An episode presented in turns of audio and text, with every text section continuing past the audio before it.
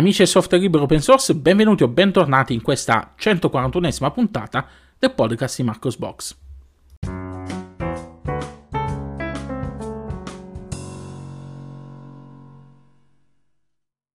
E rieccoci qui in questa nuova puntata del podcast di Marcos Box a commentare con voi le principali notizie del mondo del software libero open source.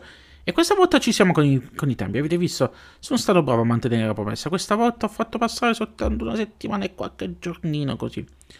Iniziamo, iniziamo subito la puntata perché questa puntata sarà breve e circoncisa. Apriamo questa puntata del podcast di Marcos Box parlando di distribuzioni Linux e parliamo di Ubuntu perché questa settimana c'è stato il rilascio da parte di Canonical di Ubuntu 22.04.2, la seconda point release dell'ultima LTS di casa Canonical. Ovviamente non, so, non è stata rilasciata soltanto eh, questa seconda point release di Ubuntu, ma eh, sono state rilasciate anche le point release di tutti i flavors ufficiali, quindi Kubuntu, Ubuntu Baji, Ubuntu Mate, Ubuntu, Xubuntu, Ubuntu Studio, Kirin e quant'altro. Eh, che, che cosa sono le point release? Le point release non sono altro che aggiornamenti dell'ISO eh, che eh, servono per chi deve fare una installazione pulita, perché di fatto se avete già la vostra eh, bella LTS installata non dovete fare altro che aggiornare il, vostro sistema per eh, rimanere sempre in linea con gli ultimi aggiornamenti. Queste nuove ISO contengono tutti quanti gli aggiornamenti relativi al parco software rilasciati finora e comprende anche ovviamente tutte le patch di sicurezza e correzione di bug Um, l'altra cosa che troviamo su questi ISO è l'aggiornamento eh, dell'hardware eh, enablement eh, stack mutuato da Ubuntu 22.10 quindi abbiamo l'arrivo del kernel 5.19 di Mesa 22.2.5 che eh, insieme vanno a offrire miglioramenti nelle prestazioni eh, della, della, distribuzione, un miglior supporto hardware in special modo per quanto riguarda i driver grafici open source Intel e AMD eh, Ubuntu 22.04.2 porta anche un nuovo supporto per la piattaforma eh, RISC-V, eh, fornendo nuove immagini per le schede eh, RIC RV e Polar Fire iCycle Kit. Io mi sono andato a imparare andando a dividervi queste cose che per il 99% non interessano e vado a pronunciare parole in inglese che non so pronunciare. Comunque, eh, per maggiori dettagli vi lascio eh, vi, vi, rimando all'articolo su Marcosbox dove trovate l'annuncio ufficiale, trovate anche eh, il link con tutti quanti i cambiamenti che sono stati apportati su questa seconda point release di Ubuntu. Parliamo adesso di Linux Mint, quella che è forse la derivata di Ubuntu più famosa, più conosciuta uh, a livello globale, anche la più apprezzata tra le derivate di Ubuntu. Come ben saprete, ogni fine mese Clement Creme Lefebvre fa il suo consueto post con le ultime novità del fondo di sviluppo di eh, Linux Mint e ci parla di, di, quello che bolle in pentola, quindi dei nuovi, eh, di quello, nuove aggiunte che vengono fatte a Cinnamon, ma le nuove aggiunte che vengono fatte in generale alla distribuzione. E eh, questa, questo mese, scorso mese, fine mese di febbraio, ha pubblicato un articolo eh, dedicato a Linux Mint 21.2, la prossima versione di Linux Mint che vedremo fra qualche mese. Quali sono le principali novità che sono state aggiun- annunciate in questo post mensile di Clement Lefebvre? La prima riguarda Nemo. Nemo 5.8 sarà de- dotato di miniature multithread. Eh, in soldoni che cosa succede? Che invece di generare ogni miniatura una per una, Nemo genererà più miniature in parallelo. Questo comporta sì un maggior consumo di CPU, ma offre un caricamento più rapido del contenuto delle, delle directory, eh, soprattutto quelle che contengono una grande quantità di file multimediali. Ehm, è, aggiornato, è, stato poi aggiornato l'interprete JavaScript di Cinnamon, ehm, che è stato aggiornato alla versione 5.8. Eh, sarà basato eh, su ehm, GJS 1.74 e farà us- utilizzo di SpiderMonkey eh, 102. Eh, la versione attuale utilizzerà 78, quindi c'è stato un grande salto di versione. Poi ci sono state alcune imp- implementazioni in eh, XDG eh, Desktop Portal, che sono in, attualmente in fase di scrittura per Cinnamon, Mate e XFCE, che forniranno una migliore compatibilità tra gli ambienti desktop e le applicazioni non native come le applicazioni Flatpak ehm, o anche l'applicazione eh, Libre Ad- Adwaita, quelle che di solito sono scritte soltanto per Gnome. Eh, tra le altre cose questo renderà possibile anche che queste applicazioni potranno supportare la uh, dark mode. Poi c'è stata una, mh, grande attenzione mh, anche a Warp, Warp, aspetta, ce la posso fare, maledette R, Warpinator, l'ho detto, ce l'ho fatta. Allora, eh, Warpinator lo conoscete, è un applicativo che trovate preinstallato su Linux Mint che eh, serve per poter condividere file su una stessa rete locale in modo semplice e senza alcuna configurazione. Warpinator funziona anche in ambiente Windows e funziona anche sui dispositivi mobile. Eh, perché parliamo di Warpinator? Perché il team di Linux Mint, perché Clem ha parlato di Warpinator in questo suo post mensile? Perché? Perché ha avuto molta attenzione eh, da parte del, degli sviluppatori che si occupano della sicurezza di eh, SUS Linux che hanno deciso di dare uno sguardo al codice di Warpinator e hanno trovato eh, alcuni problemi di sicurezza.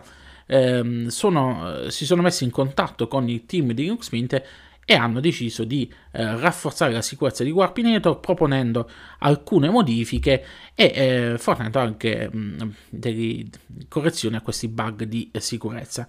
Quindi la prossima versione di Warpinator sarà più sicura e eviterà che eh, copie maligne di Warpinator possano fingersi di essere qualcun altro all'interno della stessa rete locale, avviare trasferimenti e fare casini all'interno del, eh, dei vostri eh, computer. Eh, andatevi a leggere l'articolo a riguardo che ho postato su Marcosbox dove tro- trovate maggiori dettagli su quello che è stato fatto. Ed è, eh, io personalmente sono molto contento che il team di SUS, il team che si occupa della sicurezza di SUS, sia andato a mettere mani anche lì perché è sempre un team molto attento, ricordiamo che in passato, come ha ricordato anche Caro Coppa, eh, sono andati a mettere mano praticamente ovunque, sono andati a, a, a spulciare il codice di, di, PIN, desktop environment, sono andati anche a spulciare il codice di Snap per migliorare la sicurezza, quindi eh, ci tengono quelli di SUS a fare i pignori e andare a, a, andare a rafforzare la sicurezza eh, degli applicativi Linux e questo è sempre una grandissima, grandissima cosa. È una piccola tirata d'orecchie il team di Linux Mint che non ci ha pensato prima a fare certe modifiche. Restando sempre in tema di derivati di Ubuntu, parliamo di Pop OS. Eh, Pop OS la conoscete, è la distribuzione realizzata da, eh, dal venditore di hardware statunitense System76 che vende computer equipaggiati con Linux, in questo caso questa eh, derivata di Ubuntu personalizzata che offre GNOME con una serie di estensioni, o meglio che attualmente offre GNOME con una serie di estensioni che vanno a migliorare il, la produttività perché danno hanno una serie di, di, di, di, aggiunte che sono state fatte all'interfaccia grafica di Gnome Shell che eh, rendono Gnome Shell più usabile in ambito lavorativo per chi ehm, lavora con molte finestre affiancate, eh, in generale migliorano Gnome Shell che Gnome Shell pure lo sappiamo fa, fa cacà.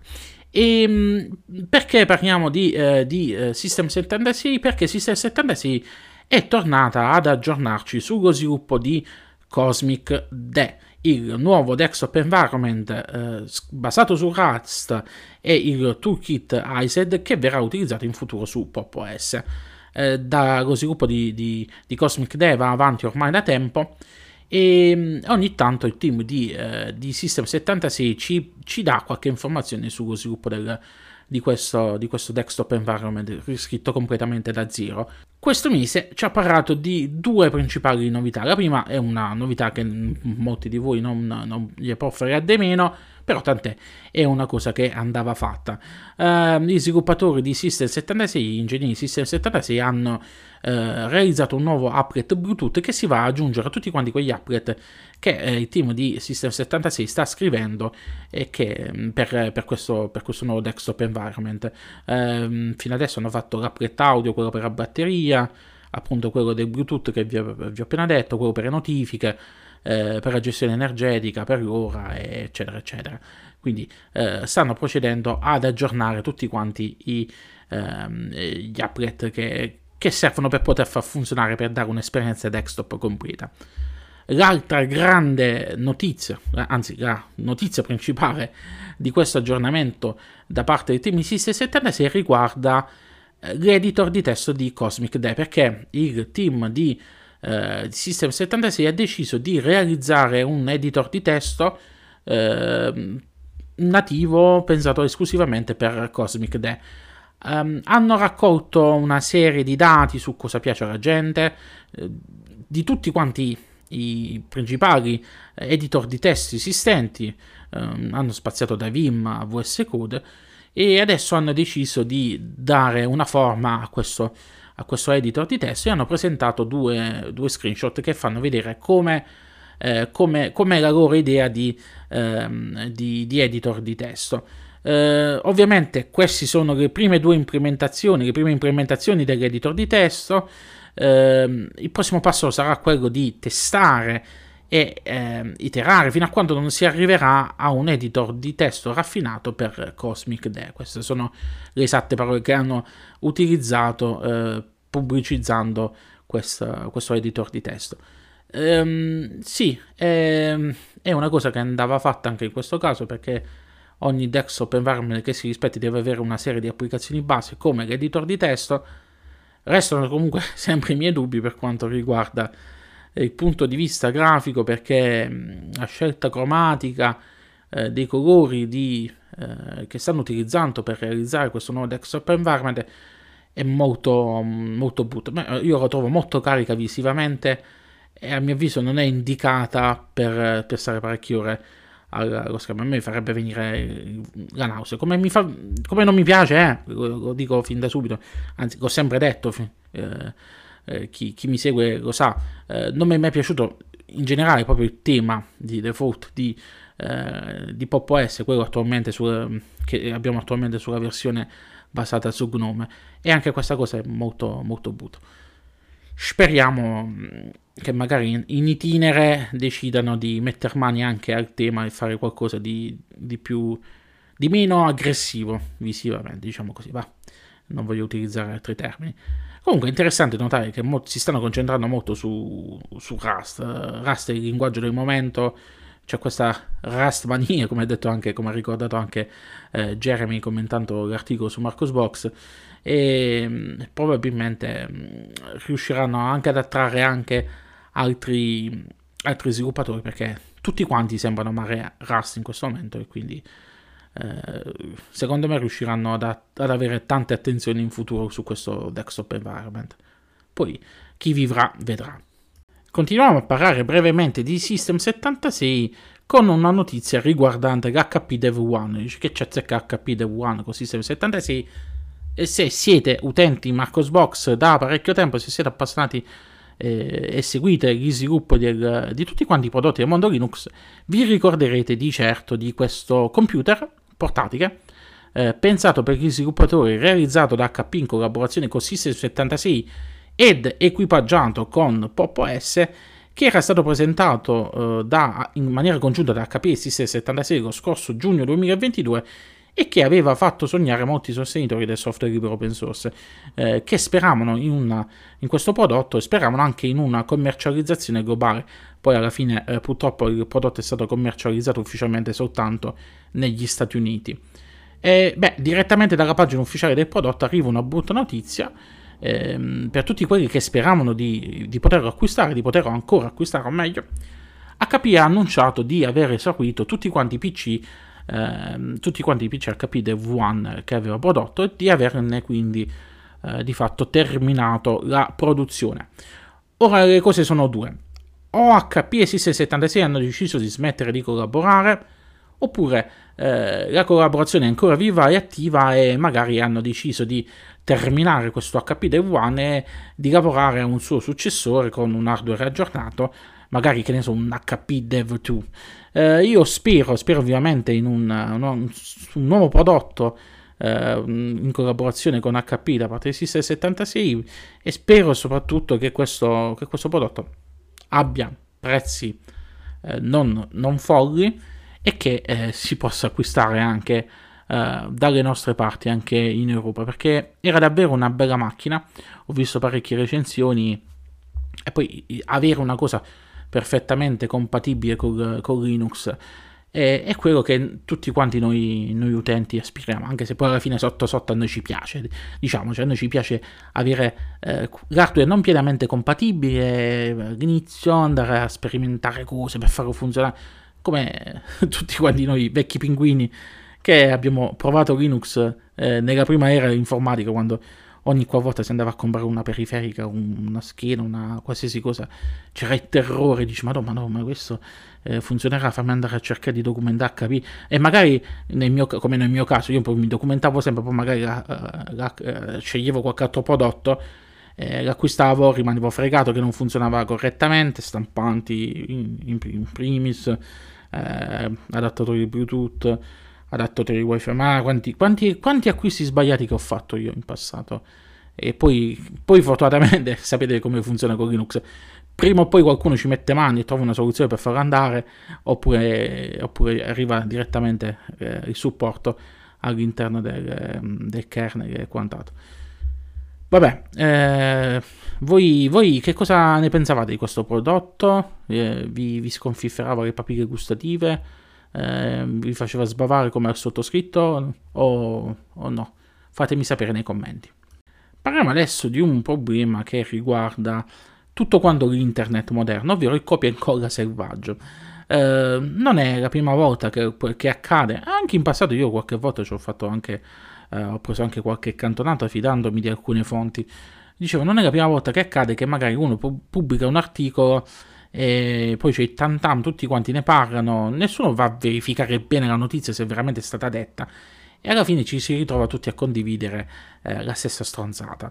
E in questo caso è successo anche nell'ambito Linux, eh, perché mh, qualche giorno fa, attorno al 25-26 di, di, eh, di febbraio, eh, molti siti hanno riportato la notizia che il kernel Linux 6.2 era il primo kernel a supportare eh, i processori Apple Silicon M1. Quindi tutti quanti stavano lì a dire: Ah, oddio, potremmo installare finalmente la nostra distribuzione preferita sui, process- sui computer equipaggiati con Apple Silicon M1. No, non era vero.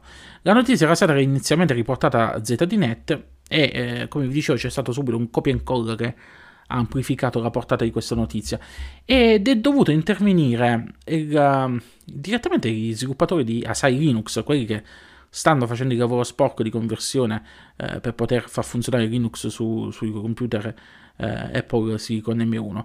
Sono dovuti intervenire, dicevo, tramite Twitter, ma anche tramite altri social per chiarire la vicenda. E hanno ufficialmente chiarito quello che eh, era, era, era palese il, con il kernel 6.2 non, saremo, non, siamo, non siamo in grado di eseguire Ubuntu né qualsiasi altra distribuzione sui processori, su qualsiasi Mac M1. Eh, perché? Perché mancano ancora tante di quelle componenti che non funzionano. Eh, quindi dobbiamo ancora aspettare, dobbiamo ancora pazientare per poter avere un supporto completo. Eh, gli sviluppatori di Asai Linux hanno, hanno analizzato quali sono i problemi, quali sono eh, gli ostacoli principali che attualmente ci, ci impediscono di fare ciò e, e, di, e hanno, hanno, fatto capire che per avere un supporto out of the box eh, ci sarà molto da lavorare e le distribuzioni dovranno lavorare con Asai Linux per avere tutto funzionante. Comunque c'è una notizia positiva. Gli sviluppatori di Asai Linux hanno detto che stanno lavorando con alcune distribuzioni mainstream e prevedono di annunciare il supporto ufficiale di Apple Silicon eh, nel prossimo futuro per una, dicevo, per una distribuzione mainstream che sia, che sia Ubuntu perché ogni volta che si parla di eh, distribuzioni Linux mainstream eh, sapete quali sono le, le, principali e quali sono quelle che cercano di, di spingersi un po' su, su, su queste cose. Eh, io confido, nel, confido nel, nei ragazzi di Ubuntu confido nei ragazzi di, di Asai Linux eh, perché sì, spero in un futuro di poter acquistare un prodotto Apple Silicon M1 perché eh, è tanta bella roba a livello di hardware e magari di poterci installare appunto una distribuzione Linux sul, sul Mac.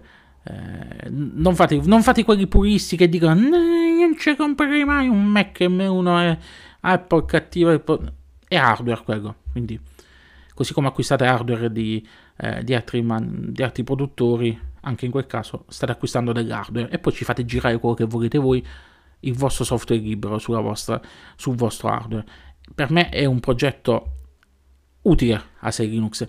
Questo sforzo che stanno compiendo per poter portare eh, il supporto a Linux sui processori Apple, Apple M1 è lodevole ed è anche una, eh, uno sforzo che comporterà miglioramenti in generale anche in ottica futura quando ci saranno altri processori ARM in commercio eh, anche da parte della, della concorrenza. Quindi eh, io faccio il tifo per i ragazzi di, di Asai Linux eh, per questo progetto. E ehm, tornando al discorso di apertura, tiratina d'orecchio a tutti quanti quelli che hanno fatto copia e incolla senza, senza stare a verificare. Eh, vi ho detto, anche io in passato ci sono cascato su alcune cose, però poi ho fatto mea culpa, mi sono cospasso il capo di cenere e mi sono messo in ginocchio sui ceci per chiedere scusa. Però eh, questo fa riflettere, perché poi eh, si è avuto in questo caso sul mondo Linux, ma si ha in continuazione su, su una miriade di altri argomenti che se sta a fare copia ancora senza verificare la notizia. Che brutta cosa che stanno, che brutto vizio che stanno prendendo tutti quanti i giornalisti. Penultima notizia di questa puntata riguarda l'annuncio di una nuova minor release di GIMP, il famoso eh, software di editing di immagini multipiattaforma e open source. Gli sviluppatori di GIMP hanno rilasciato la versione 2.10.34 che va a apportare ovviamente correzioni di bug e va ad introdurre alcuni miglioramenti al codice, in alcuni casi mutuati dal ramo in sviluppo, quindi da GIMP 2.99. qualche cosa. Quali sono le principali novità? Le principali novità riguardano innanzitutto la gestione di uh, alcuni formati di file largamente utilizzati. È stata migliorata la gestione dei file in formato TIFF, ehm, che mh, è stata mutuata, questi miglioramenti che sono stati apportati sono stati mutuati da GIMP 2.99.14. È stato fatto il backport di una serie di funzionalità nel ramo di sviluppo per migliorare il supporto ai file PSD, quelli di Adobe Photoshop è stato migliorato anche il supporto per il formato di file JPEG XL, eh, migliorata anche la gestione eh, dei file PDF, quindi la finestra di dialogo di importazione PDF adesso in grado anche di gestire correttamente le impostazioni per le aree trasparenti e quant'altro. Eh, è stata modificata, è stata migliorata anche eh, con il backport da, da GIMP 2.99.12 ehm, è stata migliorata la gestione delle immagini in formato, in formato RAW, sempre da, da GIMP 2.99 è stata migliorata anche il selettore di modelli che adesso consente di ridimensionare più facilmente la tela quando si utilizzano eh, formati di immagine più comuni. È stata poi migliorata, eh, sono stati fatti alcuni miglioramenti nella, nella selezione del core del desktop. Questo eh, sia eh, su Windows che su Linux. Su Linux in particolare hanno dovuto effettuare il backport del codice da X11 perché eh, per quanto riguarda la gestione della, ehm, della selezione colore dal desktop, Uh, gli sviluppatori hanno dovuto fare una marcia indietro per andare a correggere una regressione nel color picking uh, introdotta uh, a seguito del voler seguire le linee guida per Wayland eh, seguire linee guida per Quirin avevano causato dei problemi in quanto non veniva restituita alcuna informazione sulla gestione del core e hanno deciso di, di fare retromarcia e di, di, utilizzare il vecchio codice eh, scritto per, per X11. Eh, poi sono state fatte alcune correzioni di bug dedicate alle eh, build per macOS e poi come al solito c'è stato in questa nuova versione eh, ragionamento delle librerie eh, Bubble e Gegel, BABL e GEGL, ve le dico facendo così, che sennò siamo un deficiente quando dico Bubble Gegel. Ultima notizia di questa puntata del podcast è una non notizia, perché non è una notizia, ma è, una guida che ho postato sulle pagine di Marcos Box. Chi mi segue eh, sul, sul, canale Telegram lo sa mh, da qualche settimana a questa parte, sulla mia Endeavor OS ho deciso di rimuovere KDE in favore di Gnome. Perché l'ho fatto? Perché sono masochista principalmente. no, scherzi a parte. L'ho fatto perché comunque lo sviluppo di KDE Plasma adesso, eh, per quanto riguarda la versione, la versione 5, si è fermato perché adesso è in stato LTS. Gli sviluppatori si stanno dando da fare per effettuare il, il porting alle Qt6 che notizia di qualche giorno fa che è stato fatto la prima importazione del codice e quindi eh, sta, stanno, lavoreranno un po' dietro le quinte, quindi nella versione stabile non ci saranno grandi novità. E ho deciso di eh, dare uno sguardo a GNOME perché eh, fra qualche mese, no, mi sembra a fine mese, è mese di marzo, credo, sicuro, no, non mi ricordo più quando uscirà. Vabbè, e a breve dovrebbe uscire la nuova versione di GNOME che andrà poi a introdurre alcune implementazioni carine tipo le applicazioni in background e altre cosine. E vabbè, ho deciso di installare Gnome. Eh, stavo senza fare. Ah, ho deciso anche per, per, per, perché era da parecchio che non facevo un cambio di eh, desktop environment su una distro senza andare a um, reinstallare direttamente tutta la distro come facevo in passato perché ero una persona molto pigra, anche perché poi succedeva che andavo a mettere mani e facevo casini. E... Vabbè, in questo caso ho, ho messo mani, ho installato Gnome sulla, sulla, sulla mia Endeavor OS e, mm, e tutto ha funzionato. Tutto ha funzionato, o meglio, quasi tutto ha funzionato. Perché mi sono accorto che non funzionava la funzionalità di Nautilus per impostare eh, come sfondo un'immagine direttamente cliccandoci sull'immagine da Nautilus con il tasto destro e scegliendo l'apposita voce. Eh, ho cercato di qua, ho cercato di là, ho iniziato a imprecare in varie lingue e eh, grazie a Reddit ho trovato la soluzione. Il problema si verificava, o meglio si verifica, perché eh, è un problema comune anche ad altri, ad altri, utenti, non è solo il sottoscritto che non ha fatto, qualche, non ha fatto i compitini correttamente.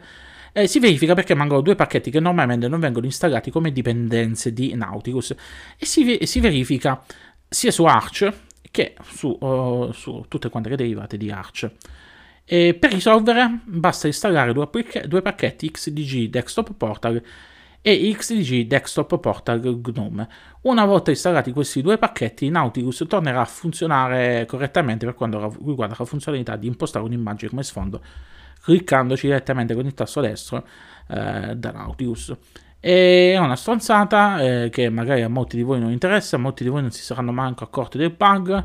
Sto cercando di capire se magari in un'installazione eh, da zero con, ehm, con Endeavor OS si presenta o no questo bug, però da quel che ho capito eh, dovrebbe pres- presentarsi anche con un'installazione da zero, quindi seguendo l'installazione con l'istart, anche perché io poi ho installato tutto Gnome seguendo le indicazioni presenti sul sito di Endeavor OS, quindi eh, eventualmente, non, non, eventualmente si verifica questo bug eh, solo se lo, fai, se lo installi in un secondo momento eh, sarebbe da scemi, cioè, indicatelo nella guida. Penso che, che cavolo, siete accorti pure voi che ci sta sto bug che manca sto pacchetto, eh, proponetelo, andate a correggere questa guida. Vabbè, comunque mi informerò meglio nelle prossime giorni, settimane, mesi, no? so quando ho tempo di, magari, di andare a vedere se riesco a riprodurre il bug con un'installazione fresca e pulita di Endeavor OS.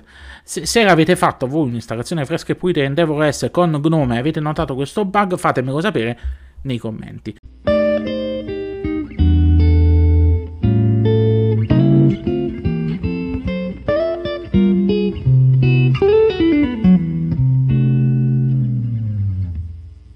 E con questa ultima notizia si conclude qui questa 141esima puntata del podcast di Marcos Box. Come sempre vi invito a seguirmi sui canali social, mi trovate su Facebook, mi trovate su Twitter, mi trovate su YouTube, mi trovate sulle principali piattaforme di podcasting, mi trovate su LinkedIn con il mio profilo personale, mi trovate su Mastodon 1, mi trovate soprattutto su Telegram dove sono attivo eh, tre eh, modi per seguire il blog il canale Telegram, la community Telegram dedicata a voi utenti, quindi dove potete iscrivervi commentare e parlare di qualsiasi cosa, non soltanto tematiche riguardanti Linux, e il canale Telegram delle offerte Amazon, eh, grazie al quale potete acquistare prodotti su Amazon supportando così il canale perché eh, tramite il mio codice referral sapete bene come funziona il codice referral di Amazon. Se volete eh, acquistare qualche prodotto che non è presente nel link referral cioè nella pagina eh, nel canale telegram delle offerte Amazon eh, potete comunque aggiungere il mio eh, referral che trovate sulle pagine di Marcosbox nel, nel campo a destra. Si chiama Marcosbox-21 eh, e vi ringrazio fin da ora se deciderete di supportare il blog in questa maniera e eh, vi ricordo che potete supportare il blog anche in un'altra maniera, ovvero acquistando una VPN. Oramai lo sapete, tutti quanti i canali di, di, di, di YouTube e quant'altro eh, dicono ecco acquista NordVPN, acquista Surfshark, acquista questo video è sponsorizzato da... Eh, tutti, ormai eh, sponsorizzano la chiunque e sponsorizzano anche Marcosbox, quelli di, eh, di questi servizi VPN. Se acquistate o decidete di rinnovare il vostro servizio VPN che sia uh, Surfshark, uh, che sia NordVPN o che sia Adas VPN perché fanno parte tutte quante della stessa famiglia, potete ehm, utilizzare il mio codice referral, il mio link di affiliazione e così facendo supporterete eh, Marcosbox. Eh, trovate sulla pagina di Marcosbox un bannerino dedicato, ci cliccate da sopra e trovate tutti quanti i link referral. Per piacere acquistate, se avete necessità di farlo, eh, acquistatela dal mio link referral, non acquistateli da altri. Eh, anche perché quelli di, di Surfshark ogni tanto mi mandano le mail di, eh, che sono spaventati, dice ma come non ci sono conversioni con, con il nostro, di quelli di NordVPN, manco, manco per la morte. Uh, giusto attraverso VPN ci sono state delle conversioni che però non ho ancora intascato perché non sono ancora arrivato alla soglia minima. Quindi, se volete, uh, se vi serve una VPN o dovete ri- rinnovare un VPN, utilizzate il mio link referral. Tanti gli sconti, i bonus che danno a, a me o a qualsiasi altro eh, youtuber o quant'altro che sponsorizza NordVPN, Atos VPN o Surfshark sono gli stessi gli stessi bonus. Eh, sono sia per me che per... Votate per il sottoscritto che è più carino e simpatico. Va bene, con questa marchetta si conclude qui questa 141esima puntata del podcast di Marcos Box. Lunga vita e prosperità a tutti quanti e ci riascoltiamo la prossima settimana con una prossima puntata del podcast. Ciao ciao!